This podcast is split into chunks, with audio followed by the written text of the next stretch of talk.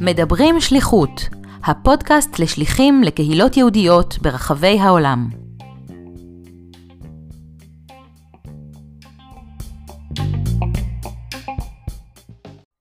שלום למאזינים, כאן דוקטור אסי אהרונוב. בפודקאסט מדברים שליחות, אנו שמחים לראיין שליחות ושליחים ששימשו בקהילות יהודיות ברחבי העולם. באמצעות הראיונות אנו שומעים מהם על החוויות, האתגרים והפעילויות המיוחדות שיזמו. השליחים משתפים גם בטיפים חשובים על סמך ניסיונם. לא פחות חשוב לשמוע אילו מיומנויות הם רכשו בשליחות ופרספקטיבות חדשות עימן הם חוזרים ארצה.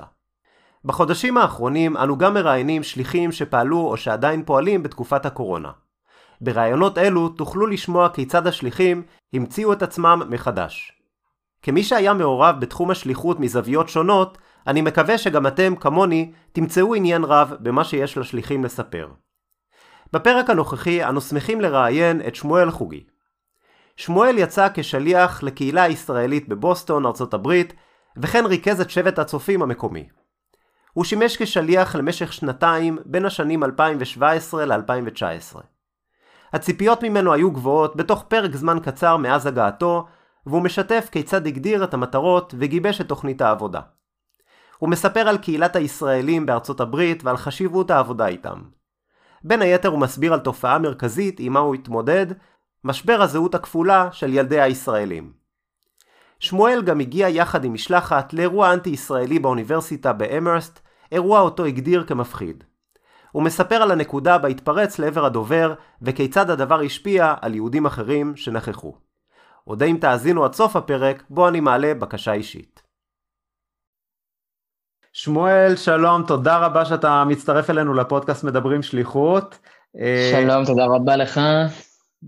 בכיף, אני ממש, ממש שמח אה, לראיין אותך, אנחנו כבר, אה, היו לנו שיחות, ואני אשמח ממש לשמוע על חוויית השליחות שלך לבוסטון. אתה היית שם למשך שנתיים, בין 2017 ל-2019, היית שליח קהילתי. נכון. אה, אני לא רוצה להסתבך בדיוק עם כל ההגדרות אה, הספציפיות, שמה שזה כלל בתוך השליחות הקהילתית, אה, IAC, צופים וכולי, אבל אתה תסביר על זה עוד מעט. אני אשמח אם בתור התחלה פשוט תספר קצת על עצמך ומה הוביל אותך לצאת לשליחות הזאת. אז קודם כל תודה רבה, נעים מאוד לך ונעים מאוד לכל מי שמאזין. אמ, אני שמואל, בן 26, כיום גר בתל אביב, במקור אה, משוהם. אה, אני סטודנט לפסיכולוגיה, ובמקצועי אני אה, יועץ תקשורת בחברה ליחסי ציבור ואסטרטגיה. אמ, מה הוביל אותי לשליחות? האמת ששרשרת של טעויות, ושרשרת של, של דברים שקרו ממש במקרה. אני בקיץ 2016 יצאתי למחנה קיץ, של הסוכנות היהודית לשליחות מחנות קיץ, שהרבה מאוד אנשים אוהבים את זה, אני קצת פחות, קצת פחות נהניתי באותו קיץ. אה, אבל זו הפעם הראשונה שלי בארצות הברית, זו הפעם הראשונה שלי בחוויה אינטנסיבית כזאת של, אה, אתה יודע, הייתי בתגלית וכזה, אבל חוויה משמעותית ארוכת טווח כזו עם הקהילה היהודית בארצות הברית, או בכלל. לכן, כן, זה השאיר איזשהו משהו. אה, חזרתי לארץ בידיעה שאני עם הדבר הזה סיימתי. אה, התחלתי לעבוד כמרכז שבט בצופים, ביישוב שבו גדלתי, בשוהם, ומהר מאוד קיבלתי את, ה- את האימייל שמקבלים שליחי אה, מחנות הקיץ, בואו לשליחות הארוכה. וזה, וזה כמובן לא עמד מבחינתך על הפרק?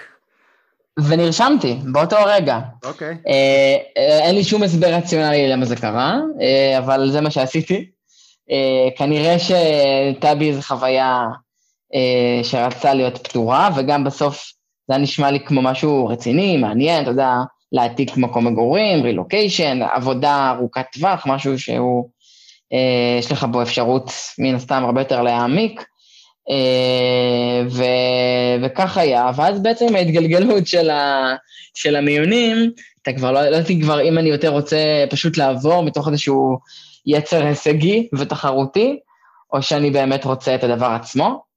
אמ, וזה מה שהניע אותי. בדיעבד אני יודע להגיד לך שכל מה שקשור להשפעה, למנהיגות, לעמיות יהודית,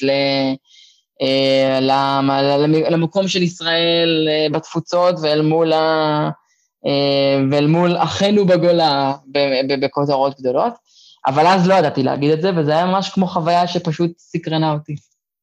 אוקיי, okay, אז זה, זה מעניין באמת אה, לחזור אה, לשאול אותך על הנקודה הזאת אה, כש, כשנגיע לסיכום של השליחות מבחינתך, אה, אבל, אבל בינתיים אני, אני אשמח אה, לשמוע ממך על איך, היה, איך הייתה אה, ההכנה מבחינתך לקראת, לקראת השליחות, איך, אה, איך הייתה ההגעה ליעד מבחינתך, מה, מה חווית, האם, האם הרגשת איזשהם אה, פערים בין מה שדמיינת לפני לבין מה שפגשת במציאות?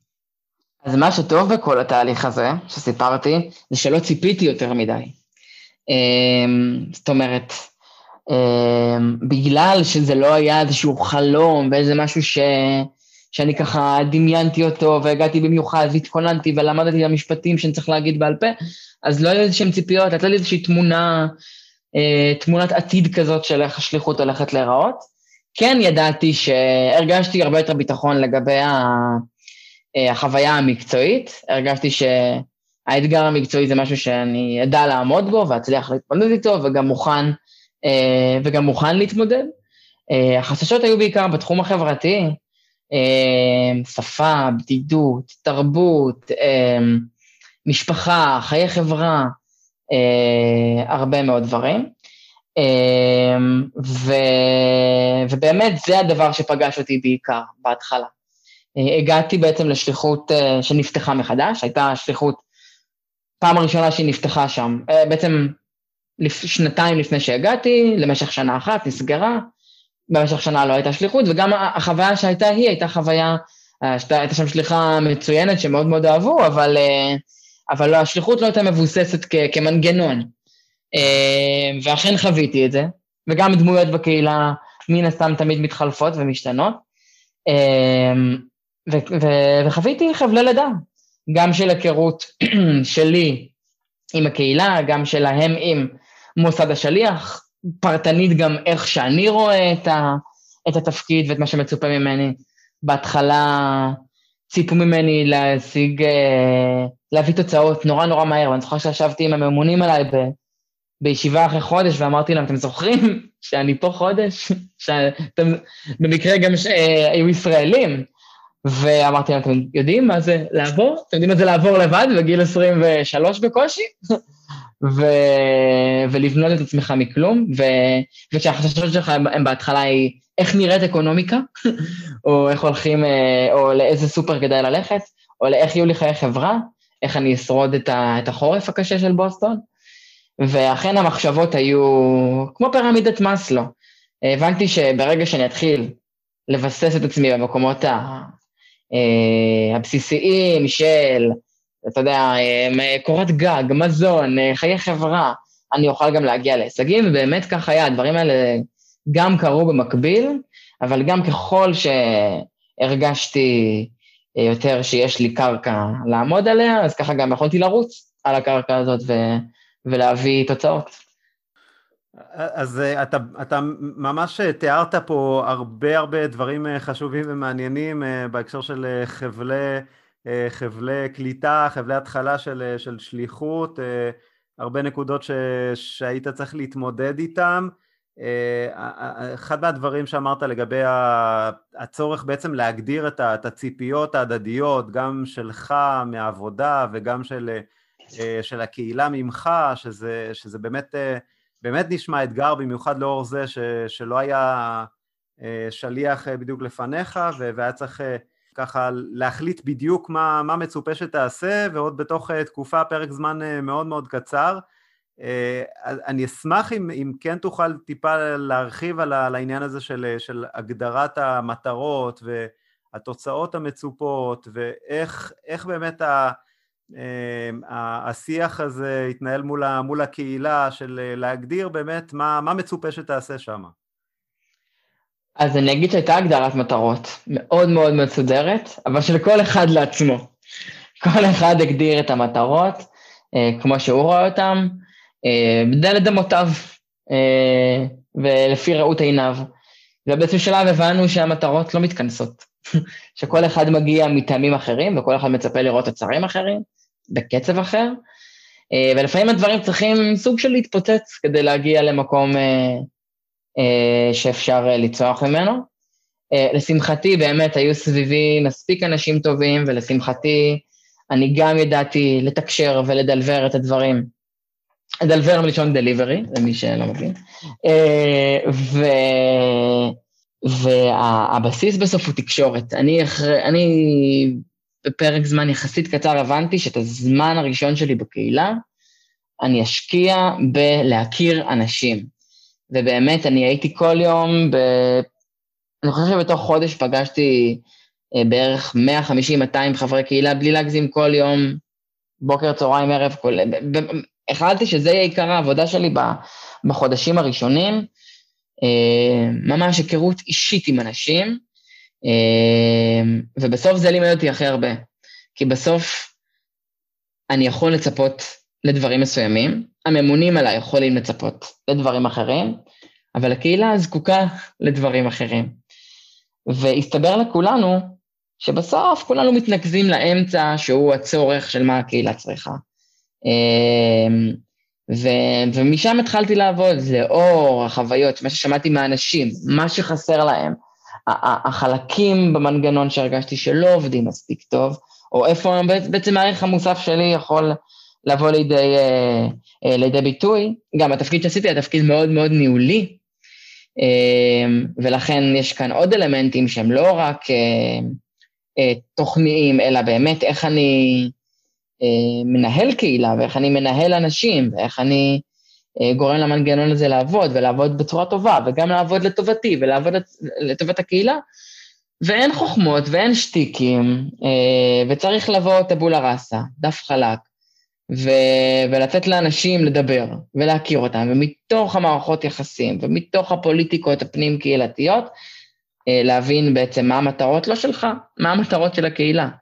עליהן יכולתי לגבש את החלומות האישיים שלי על דברים שהם, שהם פשן אישי שלי לעשות ולדבר ו, אה, ולשנות ולהגשים, אה, אבל ברגע שאני והממונים שלי, הממונים עליי, ישבנו ביחד ו, והבנו שאני מזהה פה צורך אחר, לא מתוך העולם הפנימי שלי, אלא מתוך המקום שאליו הגעתי בנקודת זמן מסוימת, אל מול בן אדם עם אישיות מסוימת, אל מול מה שאותו בן אדם יודע לעשות יותר טוב ומה שאני יודע לעשות פחות טוב, אה, ומשם לנסח את תוכנית העבודה, וברגע שזה עבד, זה עבד. זה עבד בהרמוניה וזה עבד בכיף.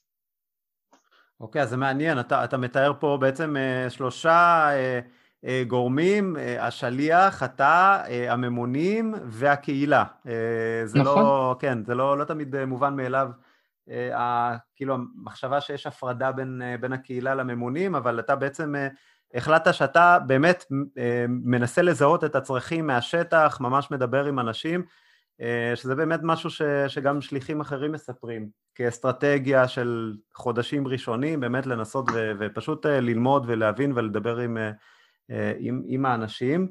אני אשמח אם תוכל לספר על מסגרת העבודה שלך, בעצם מול מי עבדת, מה, מה, מה, זה, מה זה מסגרת העבודה של, של שליח בבוסטון שעובד עם ה-IAC, אז בוא נגיד שמי ששלח אותי, קודם כל, וזה תמיד היה הכותרת שלי, זה הסוכנות היהודית. הם שילמו לי את המשכורת בסוף החודש, והם אה, מינו אותי, ובשמם נסעתי.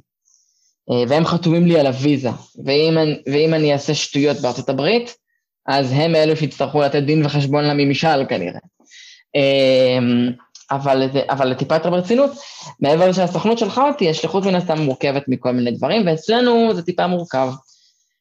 בוא, נ, בוא נתחיל מהמקום הזה של שליח צופים. כל שליח צופים, השליחות שלו נראית די אחרת. כי יש הבדל בין שליח צופים בבוסטון, או בסיאטל, או בניו יורק, בקהילות יחסית גדולות, או גדולות יותר, או גדולות פחות, לבין שליח ב, אה, בקהילות יותר קטנות, אה, כמו סנט לואיס לצורך העניין, כמו לניו ג'רזי יש כמה קהילות מפור, אה, מפוזרות, אחת נמצאת בטנפליי, ששם יש את רוב הישראלים, ואחרות מרוחקות יותר ממנהטן, ושם זה כאילו אה, ישראלים קטנות יותר, גם עם אופי אחר, אז הכל, הכל, הכל אופי בייסט, נקרא לזה ככה. ובתוך כל זה, יש את עולם השותפויות, שהוא גם כל הזמן משתנה ודינמי. זאת אומרת, חוץ מתפקידך כמרכז שבט צופים, שזה להסביר בכלל שזה לא הצופים בישראל, זה לא עכשיו לבוא וסנדות ועניינים, זה לנהל לה, מההתחלה עד הסוף. צופים בארצות הברית, זה כמו שזה JCC עבור היהודים האמריקאים. זה כמו שזה אה, הבתי כנסת ליהודים מזרם אה, מסוים. אה, הצופים באו למלא, בארצות הברית באו למלא את החלל של אין מרכז קהילה לקהילה הישראלית-אמריקאית, לקהילה שהיגרה, שנמצאת באופן זמני, שעברה, ש-you name it. אה, דווקא הגיע דרך, דרך הצופים, כן? זה היה יכול להגיע דרך כל מיני מסגרות ישראליות אבל... אחרות. נכון, אבל מה יותר אותנטי ומה יותר אה, מחבר בין... תשמע, הצופים בישראל זו הצלחה מסחררת, אנשים רקמו שם ורוקמים שם זיכרונות ילדות, ו... Mm-hmm. ומעבר לזיכרונות יפים וכיפים ו- ורומנטיים, זה גם ממש מקום שמעצב חיים של אנשים, זה נותן לך כלים ומנהיגות והכל. וכשהורים לפני עשרים ומשהו שנה התחילו להבין שיש להם חוסר ויש משבר זהות לילדים שלהם, שהם לא מצליח, לא מצליחים לייצר להם את, ה, את הזהות הדואלית המאוד מורכבת הזאת, שאולי נדבר עליה בהמשך, אה, אבל שזה מרכז הסיפור בסוף, והבינו, אנחנו רוצים לתת להם משהו מהישראליות הכי אמיתית והכי פשוטה, ובאמת הצופים זה היה הדבר אני חושב, הכי טבעי לאותם אנשים, mm-hmm. אם אני מתיימר לדבר בשמם. אמ, וככה קמו קהילות הצופים. אמ, וקהילת הצופים זה קהילה שיש לך פעולה ב- ביום ראשון לכל הילדים, אבל ההורים נמצאים שם, וההורים מעורבים. ובגלל שהכל נורא נורא אמ, מאולתר ויושב על הכתפיים של האנשים, וגם יושב על המקומות הכי עדינים ורגישים של, ה, אה, של החיים שלהם ועל, ה, ועל המשברים הזהותיים הכי מורכבים שיש, אז לאנשים ולקהילה ולהורי הקהילה ולאנשים גם שה, שאין להם יותר ילדים בצופים, יש מחויבות, יש ועד שפועל, יש ראשי שבט שהם מנהיגים קהילתיים, יש הורים מעורבים, יש הרבה מאוד שיח סביב התנדבות, יש שיח של המרכז עם המשפחות כל הזמן, יש זה, זה, זה גם ציפייה להכיר כל משפחה ומשפחה ולזהות את, ה, את הצרכים של כל ילד ושל, ו, וממש להילחם על זה שלילדים יש שעתיים בשבוע שמדברים עברית, כשהם גדלים והופכים להיות מדריכים, הם משקיעים יותר מזה והם הופכים להיות חלק, הילדים הופכים להיות חלק משמעותי בקהילה והם מבינים מה זה להנחיל את הערכים אה, גם של הצופים, אבל גם את אה, כל מה שקשור לעולם התוכן והתרבות היהודי והישראלי שהילדים האלה רוצים לקבל, והמשפחות האלה רוצים שהילדים שלהם יקבלו. Mm-hmm. עד קצה המזלג זאת קהילת הצופים, אה, והיא מכילה בתוכה הרבה מאוד דברים ומשתנה ממקום למקום. שליחי. רוב שליחי הצופים, הם, אה, הם, הם, אה, הם לא עושים צופים לבד. גם תקציבית, אבל גם כי אתה רוצה לחבר את זה באיזשהו קונטקסט קהילתי נוסף. אז אה, אני עבדתי בארגון ה-IAC, Israeli American Council, המועצה הישראלית-אמריקאית, שזה ארגון שקם ב-LA לפני כבר יותר מעשר שנים במסגרת אחרת, ואז עבר מתיחת פנים לפני שבע או שמונה שנים, והמטרה שלו, מטרות מן הסתם אדפטיביות ומשתנות, אבל בגדול לייצר קהילה ישראלית בארצות הברית, שנמצאת בארצות הברית, אבל רוצה להזדהות עם ה... ערכים אה, ועם התמיכה בישראל ועם תרבות ישראלית ויהודית, ולהתחבר לקהילה היהודית-אמריקאית ולראות אותם אחד בשני ולייצר שיתופי פעולה ביחד ולייצר משמעות ותוכן ותוכניות עבודה ותוכניות חינוכיות ולדאוג לדור העתיד הישראלי-אמריקאי, ששוב, משבר זהות, גם ההורים, גם הילדים, גם, גם מי שיבואו אחריהם. ו... וזה זה, מן הסתם עם הצופים זה התממשק מאוד מאוד יפה.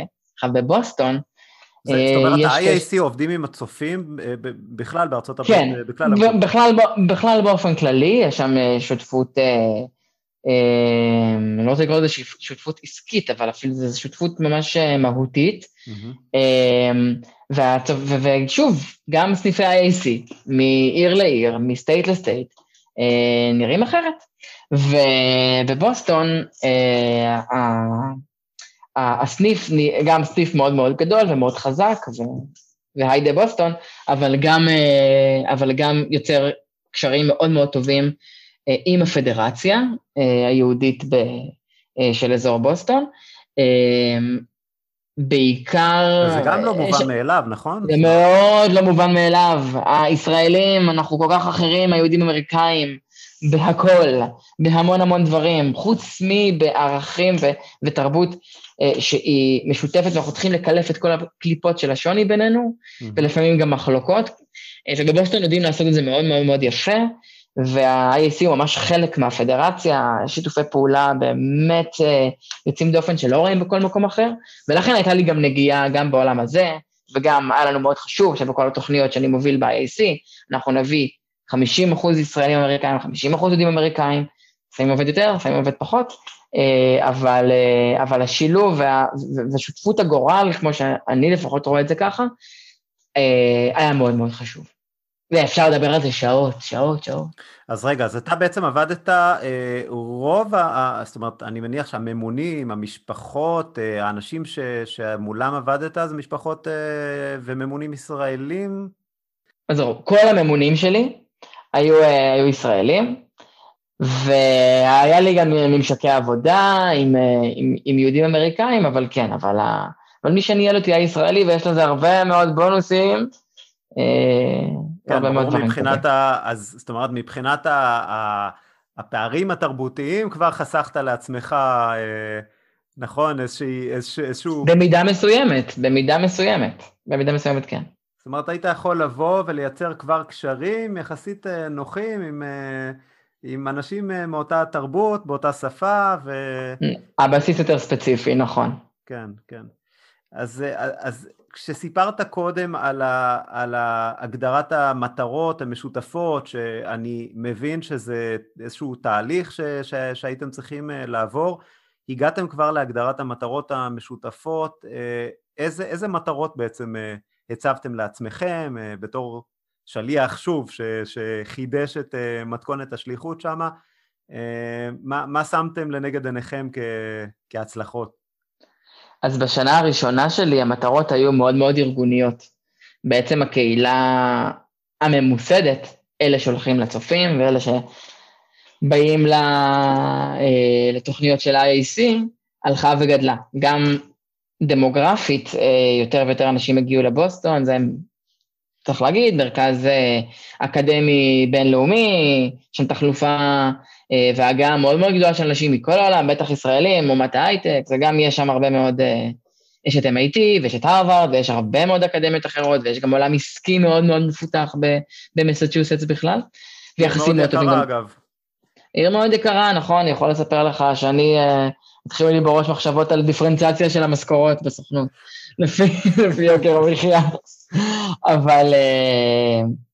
אבל כן, ו... והמטרות היו ארגוניות, היו בעצם להבין איך אנחנו מתנהלים בתוך הגדילה הזאת, איך אנחנו נהנים ממנה, איך אנחנו לא מאבדים אותה, ואיך אנחנו מייצרים מסגרת ארגונית שהיא כבר לא 30 אנשים כזה, מתארגנים כזה בחפלפ כזה על, אה, על כמה תיקים ועושים מחנה, ו...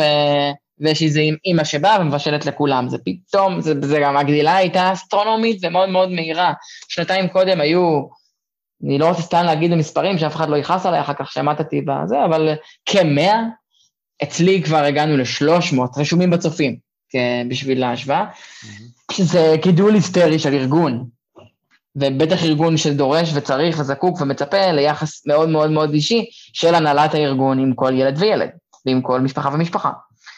אמ, ולכן אני באתי לפני כן, אני ריכזתי שבט בשוהם, שבט ענקי, מהגדולים בארץ, 1,200 ילדים, אז אני באתי עם ראש ארגוני על איך עושים אה, סדר ארגוני טוב, ואני גם באופן כללי מאוד מאוד כזה בחיים הפרטיים שלי, אה, ו- וזה היה מאץ' טוב, כי כשהבנו שזה הצורך, אז הבנו שאנחנו עכשיו משקיעים בלשמר מבנה ארגוני שעובד, שיכול לשמור על עצמו גם אחר כך, ובתוך זה לשמר קשרים אישיים. אבל אני כל הזמן חוש, חשבתי, ואני עדיין מאמין בזה, שכדי לשמר קשרים אישיים זה יכול להיעשות רק מתוך סדר.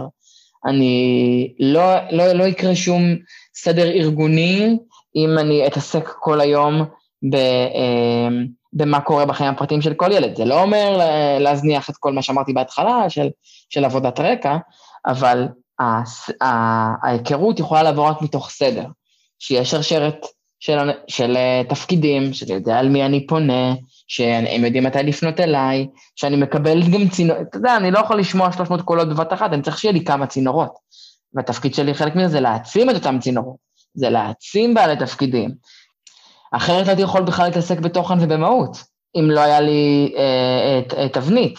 בטח כשאנשים רגילים למשהו אחר. צריך גם להרגיל אותם למשהו אחר. אני זוכר שבפו, ש... ב... כשאמרתי להם שאנחנו מחלקים אותם לקבוצות, כי אי אפשר להעביר פעילות ל-50 ילדים, צריך לחלק את זה לשתי קבוצות של 25, מבחינתם אני עשיתי משהו שיהרג ובל יעבור, אני... ולקח קצת זמן, ובסוף הבינו והודיעו לי על זה, והיום אין דבר כזה שיש קבוצה שהיא יותר גדולה מ-12 ילדים, זה טירוף.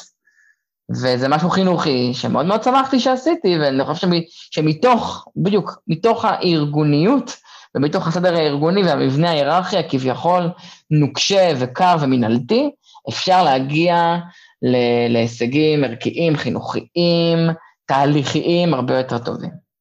אה, אז זה, זה מעניין, ממש אתה ממש בנית את התשתיות אה, אה, די, די מההתחלה. איך, איך זה הלך? זאת אומרת, איך, איך גם קיבלו את, את הפעולות שעשית, אם היו איזשהם התנגשויות או איזשהם מתחים או תסכולים שהיו סביב השינויים האלה? החיים הם פוליטיקה. הכל זה עניין של יצירת קואליציות והרגעה של האופוזיציות. אה, ואני אכן עסקתי, כמו שאמרתי לך בהתחלה, בעיקר בלהבין מי הקואליציה שלי בקהילה. אה, וזה נשמע כאילו, אתה יודע, אה, מניפולטיבי כזה, אבל זה, זה בא ממקום מאוד מאוד טוב. כדי להוביל שינוי, אתה צריך שיהיה לך סוכני שינוי. ו... ובאמת, אני, אני, אנשים שהייתי להם בקשרים מאוד מאוד טובים, ואנשים שהם בעלי say בקהילה. Um, הגענו למצב שאני הסברתי להם את הרציונלית, ואמרו לי, אתה יודע מה, גם אלה שהתנגדו בהתחלה, אבל ברגע שיש קשר אישי, אין דבר יותר מחיוך ומבט בעיניים, שמישהו אומר לך, אני סומך עליך. אתה יודע מה, שכנעת אותי, גם אם לא במאה אחוז, בוא ננסה, אני הולך איתך. Uh, ואתה צריך להיות מאוד מאוד מדויק במהלכים שלך, כי אם הרווחת אמון של מישהו בזכות קשר אישי, אתה לא יכול לאכזב. נתנו לך פה מנדט לשינוי. Mm-hmm. וברגע כשמשהו עובד, אז האופוזיציה כבר אין לה מה להגיד. ו... אה, וזה בעיקר היה עיקר העבודה, כי היו התנגדויות לכל מיני דברים, והיו קשיים של אנשים, לפעמים אתה מנתק אותם מההרגלים שלהם, זה דבר שהוא, שהוא לא פשוט לעשות. אתה כאילו לוקח להם חלק מהמסורת. Mm-hmm. אבל בסוף הבן אדם צריך לראות שזה מגיע לטובתו, וזה לא קורה מעצמו, צריך במהלך הדרך כל הזמן לשקף. היה אירוע מסוים, לבוא אחר כך ול, ו, ו, ולטפטף במסדרונות הקהילה, נו, ראיתם איזה יופי כשעושים את זה בצורה x, y, z? ראיתם איזה יופי כש... נה, נה, נה, ראית, ראית איך אתה יצאת נזכר מהדבר הזה? אני לא מדבר באוויר. אני שכנעתי אתכם לעשות משהו שהוא היה לכם קשה, עשיתם אותו, כי הצלחתם לסמוך עליי, כי יצרנו קשר אישי, ובסוף גם ראיתם שזה בא לטובתכם. ברור שלא תמיד אבל הכל עובד, אמ, אבל החוכמה היא גם לבוא ולהגיד, ניסינו, לא עבד, אני לא מתעקש על הפרינציפ כדי להגיד שאני מתעקש על הפרינציפ, אני מוצא אלטרנטיבה, ואני מוצא את האלטרנטיבה הזאת יחד איתכם. אמ, ואני חושב שברגע שאתה גם מגיע עם איזשהו ביטחון, אבל ביטחון מבוסס על על דברים שאתה מזהה אותם כבאמת כנכונים וחשובים, אה, ואתה מצליח לרתום את האנשים, אז גם אם נפלת וטעית, אז את, אתם כבר, יש לכם case study, ואתם יודעים גם לעבוד ביחד ולמצוא ביחד את האלטרנטיבה הזאת. אה, וגם לפעמים לסנן, לסנן פשוט רעשי רקע, כי לאנשים תמיד יש מה להגיד, ו, ויש ביקורת שצריך להקשיב לה, ותמיד צריך להקשיב, אבל שצריך לקחת ולשנות וליישם, ויש ביקורות של, אוקיי, שום דבר לא יהיה מושלם, שום דבר לא יעבוד במאה אחוז, אנחנו רוצים שכן, אבל, אבל אם אנחנו, אבל, אבל בכל בחירה יש לנו ויתור. אנחנו, כשאנחנו משנים את, ה, את הדרך שלנו, אנחנו מוותרים על, על דברים אחרים שיכולנו לאסוף בדרך האלטרנטיבית. Mm-hmm. ובסוף צריך להבין איפה אתה מרוויח יותר דברים שחשובים לך. אז, זה באמת אה, נראה מאוד מאוד משמעותי, השלב הראשוני, שפשוט אה, לקחת את הזמן ו, אה, ויצרת את הקשרים האישיים ודיברת עם האנשים, כי, כי על זה בעצם עמד הכל. אם היית בא עם מטרות מוגדרות מראש ופשוט בא בניסיון לשנות, בלי, בלי שיהיה לך את התשתית האנושית הזאת, זה כנראה לא היה, לא היה עובד. המטרה המוגדרת היחידה שהייתה לי, זה בשבוע הראשון להגיע לאאוטלט, שכבר סימנתי אותו בגוגל מאפס, ואכן הוצאתי שם סכום מאוד יפה של כסף. אה, מעבר לזה, המטרות שלי היו ביחד עם הקהילה. כן. אז uh, אתה הזכרת מקודם את, ה, את הזהות הדואלית של, של הצעירים, של, של החניכים, של, של הילדים של, ה, של הישראלים שם, מצד אחד זהות ישראלית, מצד שני זהות אמריקאית. אני אשמח אם uh, תספר קצת על זה ועל איך, איך היה לעבוד עם, עם ילדים, עם, uh, בעצם עם הספליט הזה של זהויות, או זהויות מרובות. מרתק. נתחיל מזה. זה פשוט חוויה מרתקת. זה עולם שלם. של סתירות וקונפליקטים וניגודים והדברים הכי עדינים ורגישים וחשובים בחיים של האנשים, שאתה, אתה צריך להתעסק עם זה בכפפות של משי. זה הדבר הכי יקר לאנשים, זה ה... נתחיל מסיפור. יום הזיכרון, באה אליי אחת החניכות שאני מאוד מאוד מאוד אוהב, תלמידת י"ב, מישהי שגם מאוד מאוד ברור לה מה היא רוצה מהחיים שלה, ובאמת, אהובת ליבי, בחורה, ילדה, בחורה, כבר בת 21, אה, מהממת, ו... והיא באה אליי ואמרה לי, אתה יודע, רבתי עם ההורים שלי היום בבוקר. אמרתי לה, מה קרה? בגלל יום הזיכרון. והרמתי גבה, אמרתי, מה יש לריב על יום הזיכרון? זה בדרך כלל... לא, יום שיש בו טיפה קונצנזוס, בעיקר בתוך המשפחה אמור להיות משהו. ו... והיא אומרת לי, קמתי בבוקר, ראיתי את אימא שלי מקשיבה לרדיו בישראל, הסתכלתי עליה כזה במבט uh, זעוף, ואמרתי לה, למה עשית לנו את זה? למה עשית לי את זה? והמשפט הזה אמר לי, אמר לי הכל, כי, כי ההורה ששומע את הרדיו בבוקר, את גלי צה"ל, ומבחינתו הוא ישראלי, הוא גדל בישראל, הוא היה בצבא, הוא עבר פה דברים, הוא היה בצופים, הוא. כל הדברים הישראלים. לא משנה איפה תשים אותו, הוא ישראלי, זה חזק ממנו, זה, זה מי שהוא, זה מה שהוא, זה... לא תוכל להוציא את זה ממנו. אבל מה עם הילד שלך? האם זה פתאום כזה ברור וכזה מובן מאליו? ומצד אחד אתה כל הזמן אומר לילד, אה, כן, אנחנו ישראלים, והולך כל שנה לבקר, ודואג שהם ילמדו עברית, וידברו בבית רק עברית, וישמעו מוזיקה ישראלית, וילכו לצופים, ויתחברו לערכים הישראלים שלהם, אתה מחנך אותם על, על סיפורים. אה, מצד שני, הם חיים בבתי ספר, רובם ככולם ב public schools, עם כל החברים שלהם שהם אמריקאים, חלקם גם מהגרים, אבל בסוף כולם שם זה המחנה שלהם אמריקאים, במערכת חינוך אמריקאית, בשפה האנגלית. עולם החלומות שלהם, עולם השאיפות שלהם, עולם הערכים שלהם מתעצב אחרת מההורים. והורה מגדל ילד בסביבה שהוא לא מכיר, בסביבה שבה, זאת אומרת, כשאתה מגדל את הילדים שלך, חוקי המשחק ברורים. עולם הערכים הוא זהה, פחות או יותר, הוא, העולם משתנה כל הזמן, אבל, אבל בסוף אתם, אתם באותה מסגרת תרבותית, אתה יודע להגיד, כשאתה שולח אותו לבית ספר, אתה יודע באמת לפרוט באיזה עיר איזה בתי ספר, ובהתאם למקום המגורים, ואיפה אתה למדת, ולפעמים אתה, אנשים גרים פה, חיים פה במקומות שהם יודעים להגיד איזה מורה הכי טוב שהוא ילך אה, ללמוד אצלה, ובאמת לפרטים האלה. וההורים לא יודעים, לא יודעים מה האתגרים של הנוער האמריקאי, הם גדלים ביחד איתם, הם קולטים את זה תוך כדי תנועה.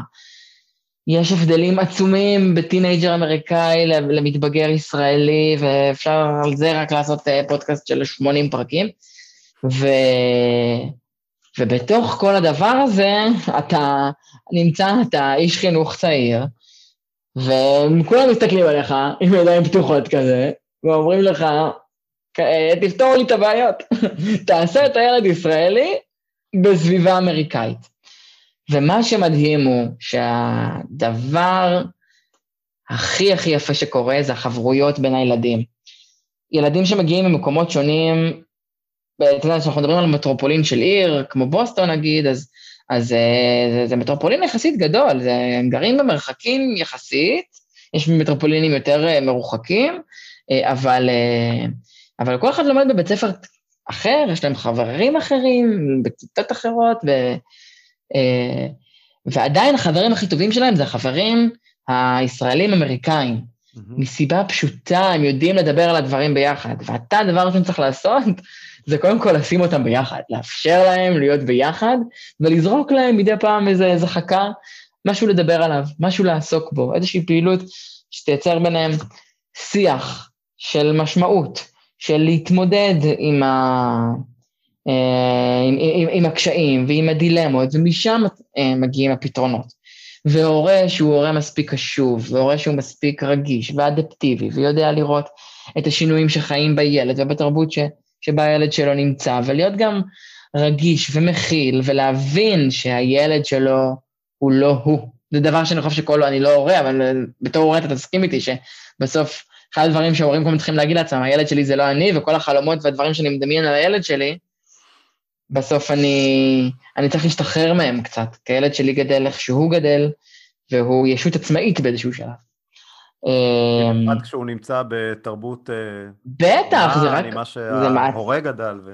נכון, יש איזשהו ניכור, ותמיד יש קונפליקט מסוים, חבוי או, או, או, פתוח, לפעמים מדברים על זה יותר, לפעמים פחות, אבל בין, ה, בין ההורה לבין הילד, של מה שאותה חניכה שלי שאלה את אמא שלה, למה עשית לי את זה?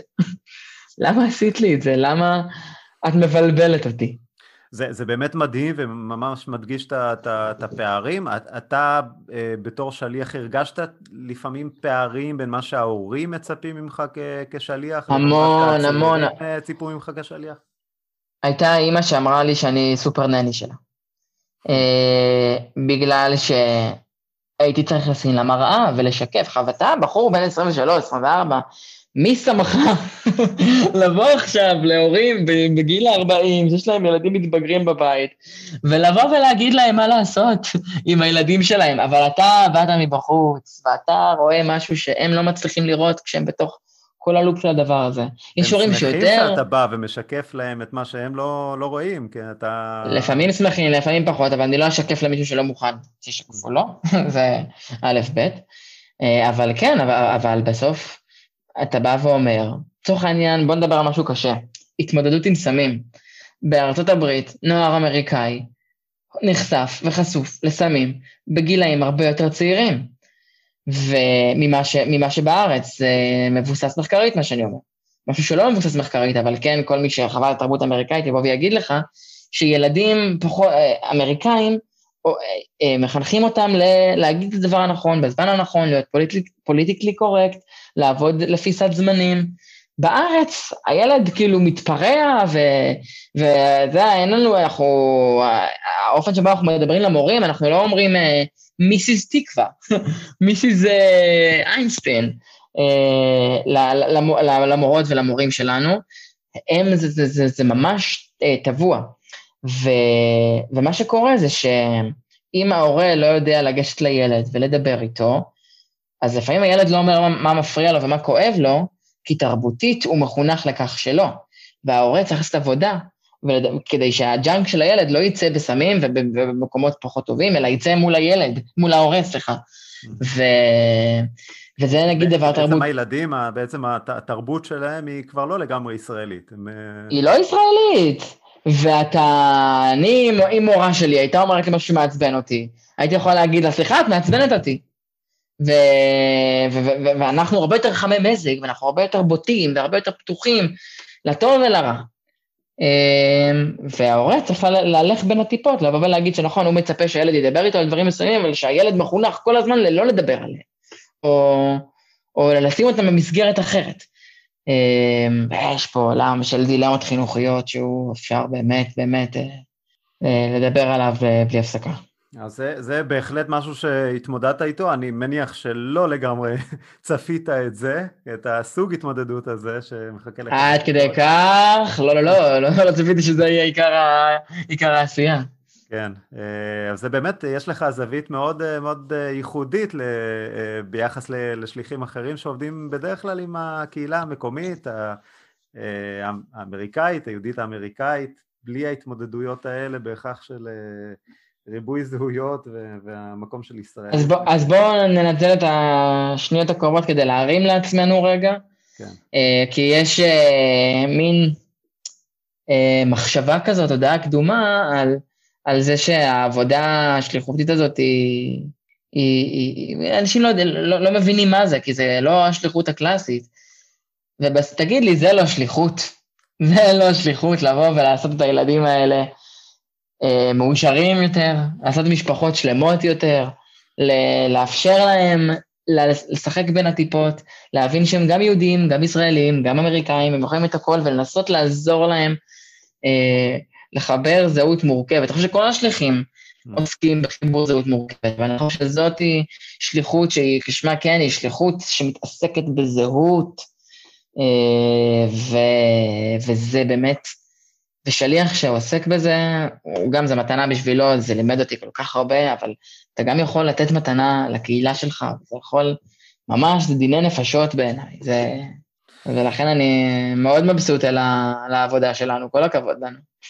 לא, זה, זה לחלוטין. אני, אני, אתה יודע, מקווה גם שה, שהפודקאסט נותן באמת את, ה, את הבמה הראויה לצורך, לצורך העניין, ובאמת אה, להגיע לקהלים אה, יותר רחבים, ובאמת אה, ש, ש, שקצת לחשוף יותר את, ה, את העולם של, של השליחות. אז עוד מעט גם נגיע למה קיבלת מהשליחות באופן אישי, ואיך זה השפיע על העבודה שלך אחרי, אבל אה, אני אשמח אם אה, תספר גם בכמה אה, אירועי שיא מיוחדים שהיו לך במהלך השנתיים האלה של השליחות. אמ, היו המון אירועי שיא.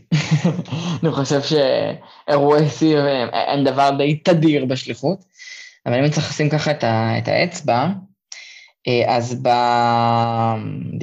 די לקראת סוף השליחות, כאילו בשנה השנייה, בחצי השני של השנה השנייה, נקרא לזה ככה, אה, התחילו פרסומים על זה שהולך להיות כנס באוניברסיטת מסצ'וסטס בעיירה אמהרסט, שזה אה, שעה וחצי מבוסטון, אפילו טיפה יותר, לכיוון מערב. שכנס זה באוניברסיטה ציבורית של ה state, שה state מסבסדת, המדינה, רק שנבין. אמ, שהפאנל נקרא, נקרא ישראל, אמ, אה, לא זוכר מה היה בדיוק הזה, אבל חופש ביטוי, ישראל וכיבוש והרבה מאוד מילים כאלה. והפאנל היה מאוד מאוד מאוד אה, חד-צדדי, זאת אומרת, אה, אם מדברים על חופש ביטוי ו-free speech בישראל, אז לא היה שם אף נציג אחר. הנציגים היו להלן, תעשו גוגל תוך כדי שאני מדבר, רוג'ר ווטרס, שכולכם יודעים שהוא לא בדיוק משה רבנו, אה, ולא, ולא הלך אחרי החזון הציוני של בן גוריון. לינדה סרסור, שהיא כמובן לא גולדה מאיר, ובטח שלא שום דבר אחר. אמ, היה שם אה, כתב אה, מר אה, מאט למון, למונט היל, שהוא הכתב של ה-CNN, שפוטר מה-CNN בגלל שהוא הצהיר, לא מפוקס, מ-CNN, בגלל שהוא הצהיר בשידור בפומבי על, על זה שהוא מתנגד למה שהוא קורא כיבוש, ולמדיניות של ישראל, ו... והיה שם עוד כתב ספורט שהוא יהודי, שמסביר למה דווקא יהודים צריכים אה, לתמוך ב-BDS, היה פאנל BDSי עם, עם הרבה מאוד ניחוח אנטישמי. אני באופן אישי חושב שהתנגדות לישראל כישות, שהיא מדינת העם היהודי, זה אנטישמיות בפני עצמה, אה, אבל היו שם עוד גילויים אנטישמיים, והיה שם התרת דם של חיילי צה"ל, בעיניי, כי, כי הכל התחיל עם סרטונים שהראו בפנים את חיילי צה"ל, והציגו אותם באור דמוני ואכזרי ביותר. אה, והאחים שלי בצבא, וגם אז הם היו בצבא. אה, והחלטנו שאנחנו מארגנים איזושהי משלחת בעיקר כדי לחזק את הסטודנטים הרבים מאוד, ישראלים אמריקאים ויהודים אמריקאים שתומכים בישראל, שהרגישו חשופים, לזה זה היה מחטף, כאילו שפרופסור שעשוי ללמד אותם קורס, יושב שם, מנהל פקולטה, יושב ומנחה את הפאנל הזה, ונאמרים דברים כל כך קשים. שוב, אנחנו מדברים על זהות, שפשוט בועט בבטן הרכה של הזהות. אני פשוט נחרדתי. באותו יום גם ירדו, אה, ירדו, נפלו, שוגרו קסאמים אה, אה, מרצועת עזה לשלח ישראל. וזה, וזה קרה, וזה גם היה בין יום הזיכרון ליום העצמאות באותו שבוע. בוא נגיד שהאמוציות ה... הלאומיות, פטריוטיות שלי, היו בשיאן. כן. אה, והחלטנו ללכת, לייצר איזושהי משלחת. זה היה ארוך. ויש שם גם אה, שליח, אה, גם... יש שליח בקמפוס, כן. אסף היה אז, אסף חבר טוב, אני מאוד אוהב אותו. בעצם רקחנו בעצם את כל שדרת המנהיגות הפרו-ישראלית, עם ארגון קאמרה ועם הפדרציה ועם כל מי שיכולנו, אה, ועם מתנדבים מהקהילה. Mm-hmm.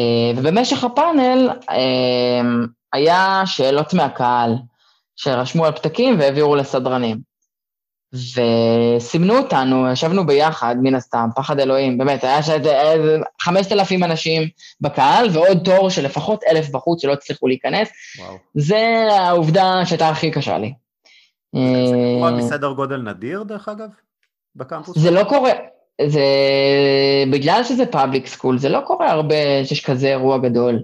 יש אירועים, אתה יודע, Middle East Week כזה, וכל מיני דברים שנקודתיים, נכנסים לאיזה כיתה ועושים איזשהו, אה, או לפעמים אתה רואה כל מיני clubs uh, כאלה שהם, שהם פחות ממיודענו. כן. אה, אבל, אה, אבל ככה זה לא, זה, זה, זה היה אירוע. ובעצם לאורך הפאנל אנחנו רושמים את השאלות שלנו וסומנו כישראלים. ואנחנו רואים שאחד הסדרנים בא ממש להתיישב לידינו, ואנחנו מעבירים לו את הפתקים, והוא לא קם והולך לפאנל. והוא צובר פשוט פתקים, והוא יושב לידינו. ו... ופשוט כל האירוע בנרטיב מאוד מסוים, בעיניי מאוד אפל, מאוד מאוד קשה לשבת שם. מאוד. הרגשתי שהבטן שלי מתהפכת. וממש, ממש, ממש, זה היה כאילו סכין בבטן ובלב, וסובבו אותה, וזה היה נורא.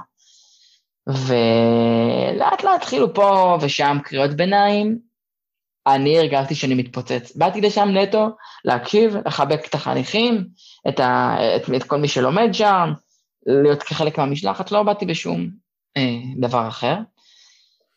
ואז אה, מאט אה, למונטיל אה, אמר אה, ששאלו אותו מה דעתו על הקסאמים, והוא אמר, אה, ועל חמאס באופן כללי, והוא אמר שהוא מאוד ביקורתי כלפי חמאס, מאוד מאוד ביקורתי, אז עזוב את זה שהם... אה, שכמה דקות לפני כן לינדה סרסור צעקה שם על הפודיום, האם החמאס ארגון טרור? וקהל שלם צועק, לא, האם החמאס ארגון טרור? וקהל, והם צועקים לא, ותשמע, זה, זה פשוט דבר מזעזע, כי אתה מכיר אנשים שמתו בגלל שהחמאס הוא אשכרה ארגון טרור. והוא אומר שהוא מאוד ביקורתי כלפי חמאס, הבחורצ'יק הנחמד והביקורתי הזה. אה, והוא אמר שצריך לשים את הקסאמים בקונטקסט.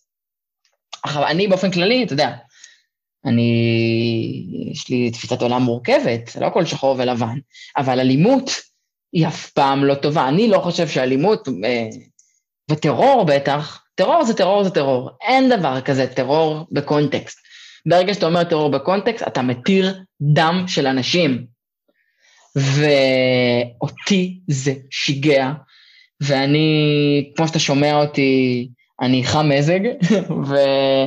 ולא, ויש גבול לקרירות הרוח שלי במצבים כאלה, ופשוט התחלתי לצעוק עליו, ולהגיד לו שהוא משקר, ולשאול אותו למה אני אשם בזה שהוא חושב, ש... ולמה האחים שלי שהם, אה, שהם חיילים בצבא, למה הם אשמים, ולמה אנשים צריכים למות גם אצלנו, ואיך הוא יכול לדבר על קסאמים בצורה כזאת.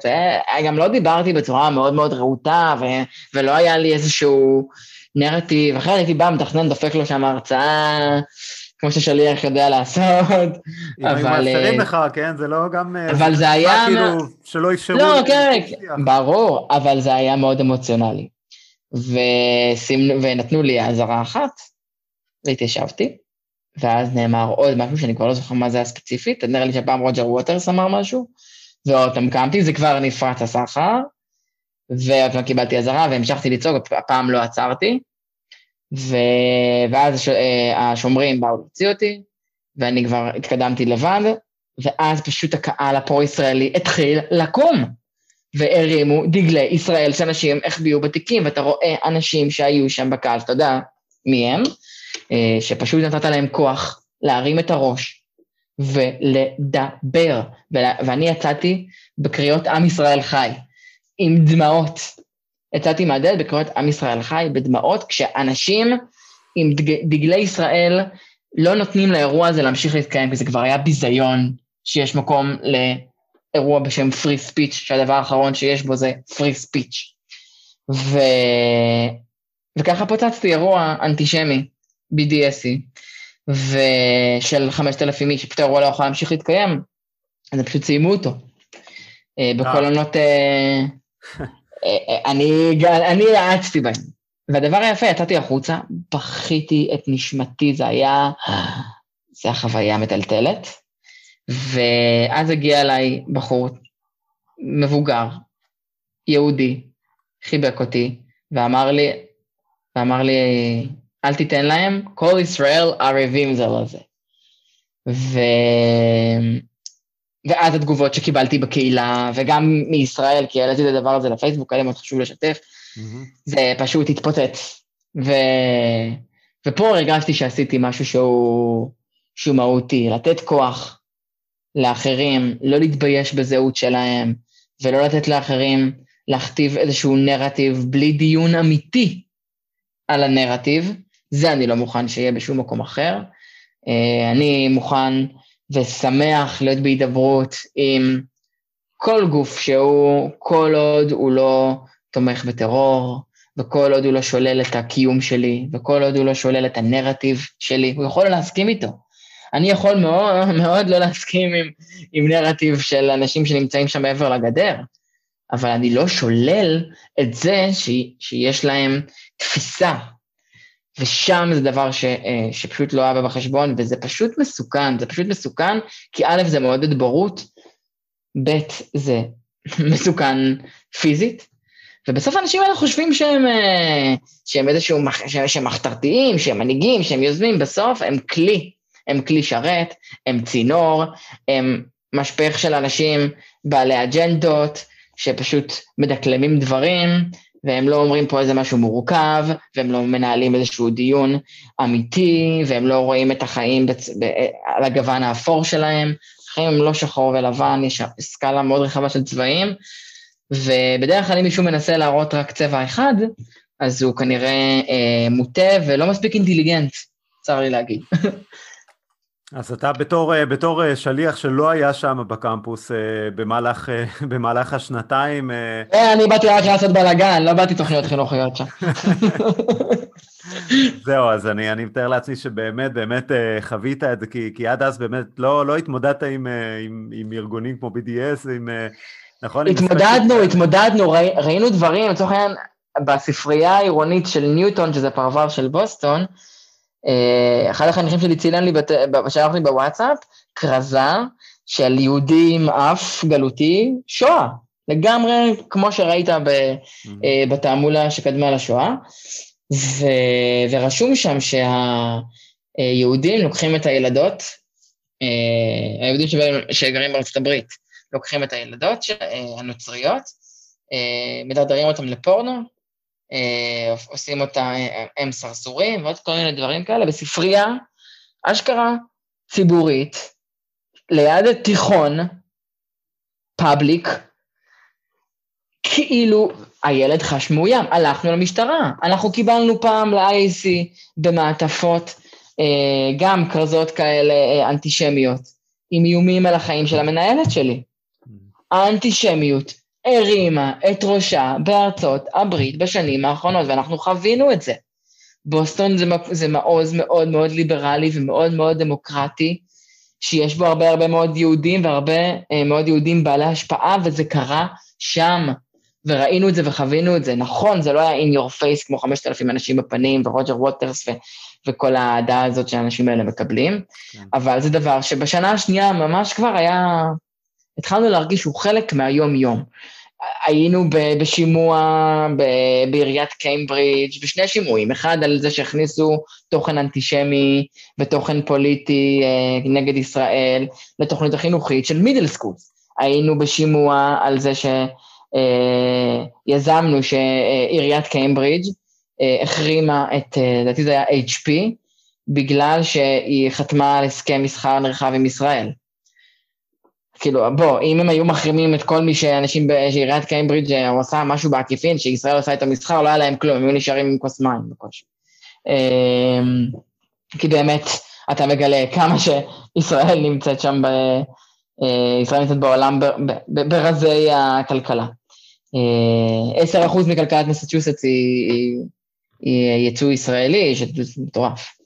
אבל כן, חווינו את זה, וזה היה חלק מהיום שלנו, ושם זה התפוצץ לי בפרצוף, וזה כבר היה אה. כן. אני רוצה לשאול אותך על, על, על חוויה נוספת שאתה, אה, ש, שציינת בפוסט אחר שלך, חוויית הזרות שאתה, שתיארת כישראלי, אה, דווקא ביום הזיכרון. אתה, אתה יכול לתאר את החוויה? אני לא, אני לא אשכח את זה בחיים. אה, הייתי בין פגישות ונסעתי, וידעתי בדיוק מתי הצפירה בישראל, אמרתי שאני אשים את האפליקציה של גלגלצ ואני אשמע את הצפירה, רגע, ממש רגע לפני שאני נכנס לפגישה. אממה, היו פקקים מטורפים, ואני קולט שהשעון מתחיל להתקדם לכיוון השעה של הצפירה, ואני פתאום, והכל גועש סביבך, הכל רגיל. כאילו לא יום הזיכרון שם, ויום הזיכרון שלהם הוא בכלל אה, אירוע מסוג אחר. אה, אבל זה לא יום הזיכרון הישראלי שם. ו... ומה עושים? אני בחיים, בחיים, בחיים לא דילגתי על, על צפירה. מה זה הדבר הזה? כאילו, איפה, איפה נשמע דבר כזה שאני לא אעמוד בצפירה? והיה כמה שניות כבר לקראת הצפירה, והתחילו לתת דמעות בעיניים, אמרתי, אין מצב, אין מצב שאני לא עומד בצפירה. ופתאום יד הגורל זימנה לי אי, אי תנועה, וליד איזשהו פארק, התרגשתי בטירוף, שמתי את, ה, את האוטו, עצרתי אותו שם, עמדתי בצפירה שתי דקות, וברקע כל הזמן שמעתי ילדים משחקים בגן שעשועים. וזאת הייתה חוויית האזרות בתפארתה. שאתה מתחולל בך סערה רגשות אישית, לאומית, ערכית, והעולם כמנהגו נוהג, והכל בחוץ רגיל, ואף אחד לא מבין מי זה האיש המוזר הזה שעומד באמצעי תנועה. ושומע איזה, איזה צליל. ושומע צפצוף, מרכין ראש, ופתאום הכל התערבב. האישי והלאומי, וה... ופתאום הכל נכנס בתוך איזשהו קונטקסט קונטקסט כזה של זרות מוחלטת. אמ, וזה היה רגע מאוד חזק. כן, זה מסוג הרגעים כמו גם יום כיפור, שזה גם אה, יוצר איזשהו אה, מין אה, פער כזה בין מה שאנחנו רגילים בארץ לבין אה, החיים כרגיל בחוץ לארץ. אה, אז אני רוצה לשאול אותך בפרספקטיבה לאחור, כשאתה מסתכל על השליחות, אתה יכול לתאר את ה... אה, מה, מה לקחת מהשליחות? איך היא ממשיכה ללוות אותך בחיים שלך? איזה מיומנויות לקחת? איזה תפיסות השתנו אצלך? אני, אני אזכיר גם שבתחילת הראיון גם uh, uh, סיפרת על, uh, על זה שדי כמעט במקרה נרשמת לשליחות הארוכה ו, uh, ובסופו של דבר uh, עברת את כל החוויה הזאת במשך uh, שנתיים. מה, מה זה נתן לך מבחינתך? קודם כל זה נתן לי שותף לדירה. שותף שלי לדירה היה, הכרתי בשליחות, והוא אחלה שותף. אה, נמרוד, אם אתה שומע, או בחדר ליד, או אחר כך את הפודקאסט, אתה אחלה שותף.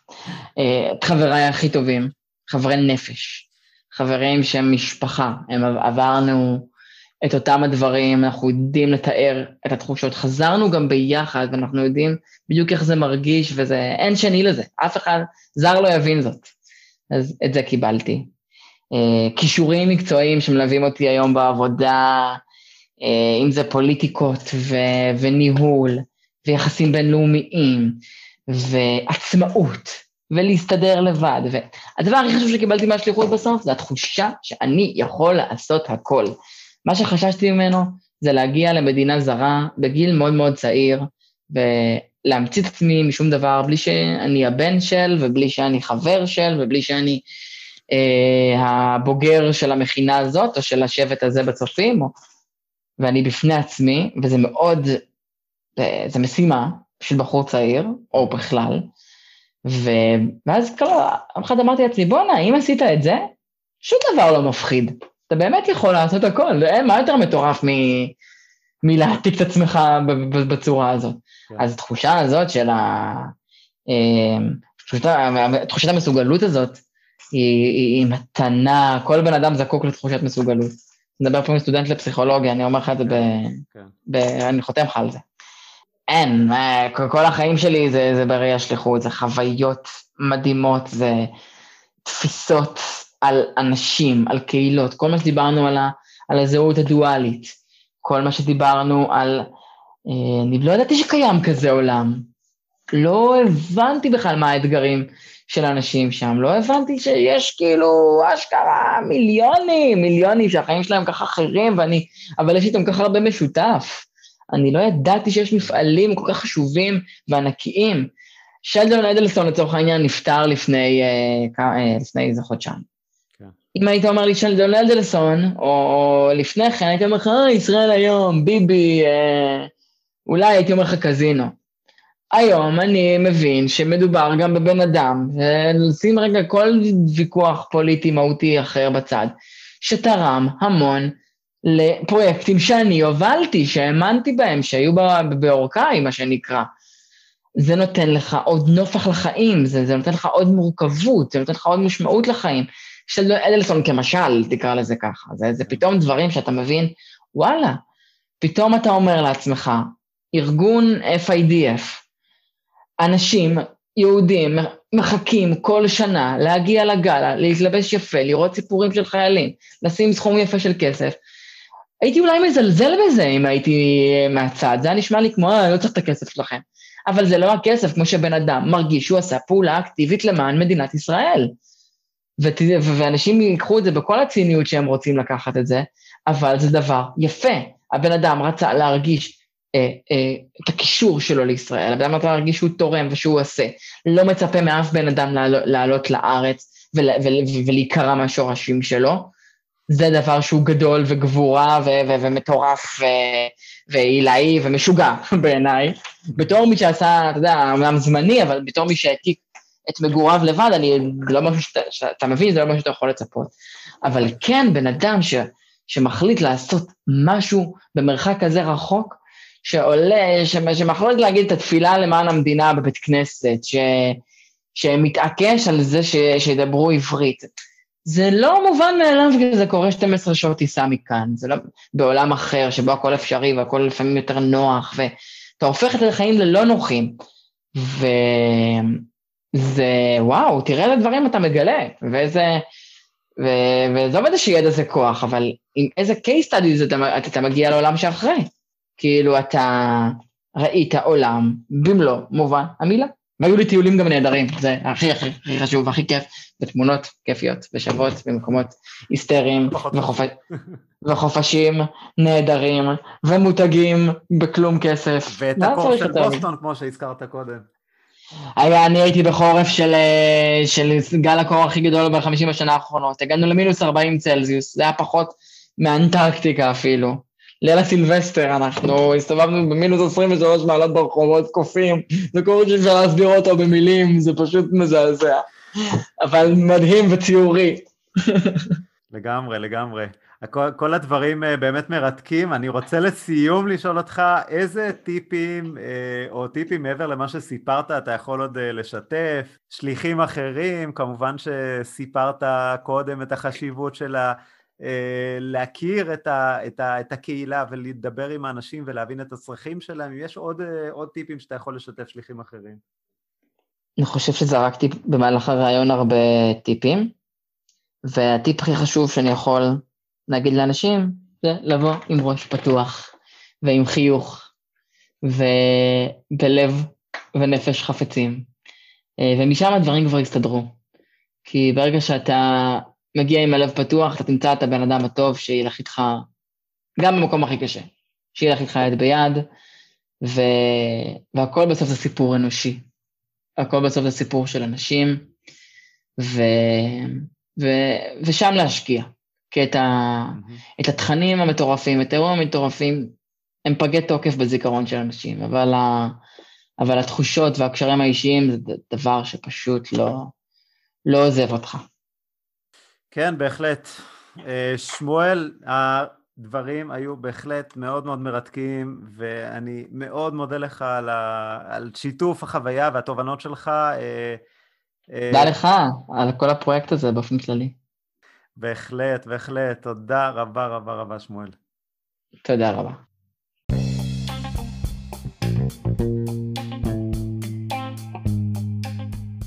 תודה שהאזנתם לפרק נוסף של מדברים שליחות. אני מקווה שנהניתם מהרעיון שערכנו עם שמואל חוגי. האם האזנתם לרעיון הקודם שקיימנו עם נועה אוחיון בב? נועה שיתפה בטיפים חשובים ובעקרונות לבניית קהילות מניסיונה טרום השליחות וכראש המשלחת לוושינגטון בהווה. לרעיון הזה ולרעיונות שקיימנו עם שליחים נוספים, אני מזמין אתכם להאזין דרך אתר הפודקאסט מדברים שליחות, או באמצעות אפליקציות הפודקאסטים המרכזיות. תוכלו ללחוץ על מעקב כך שתקבלו עדכון על כל פרק חדש שיוצא. וכעת לבקשה האישית שציינתי בתחילת הפרק. הפודקאסט מדברים שליחות צמח על בסיס של יוזמה אישית ומתוך רצון לסייע לעולם השליחות במתן הבמה לעבודתם המשמעותית והחשובה של השליחים. עד היום הועלו מעל 65 פרקים של ראיונות גדושים בתוכן עשיר על סמך מה שמספרים השליחים בעצמם. העלאת הפודקאסט באופן קבוע דורשת משאבים רבים. כדי להמשיך ולהרחיב את המיזם החשוב הזה, אני פונה למאזינים שמעוניינים לסייע בהפקת הפודקאסט ובהרחבתו לאפיקים נוספים.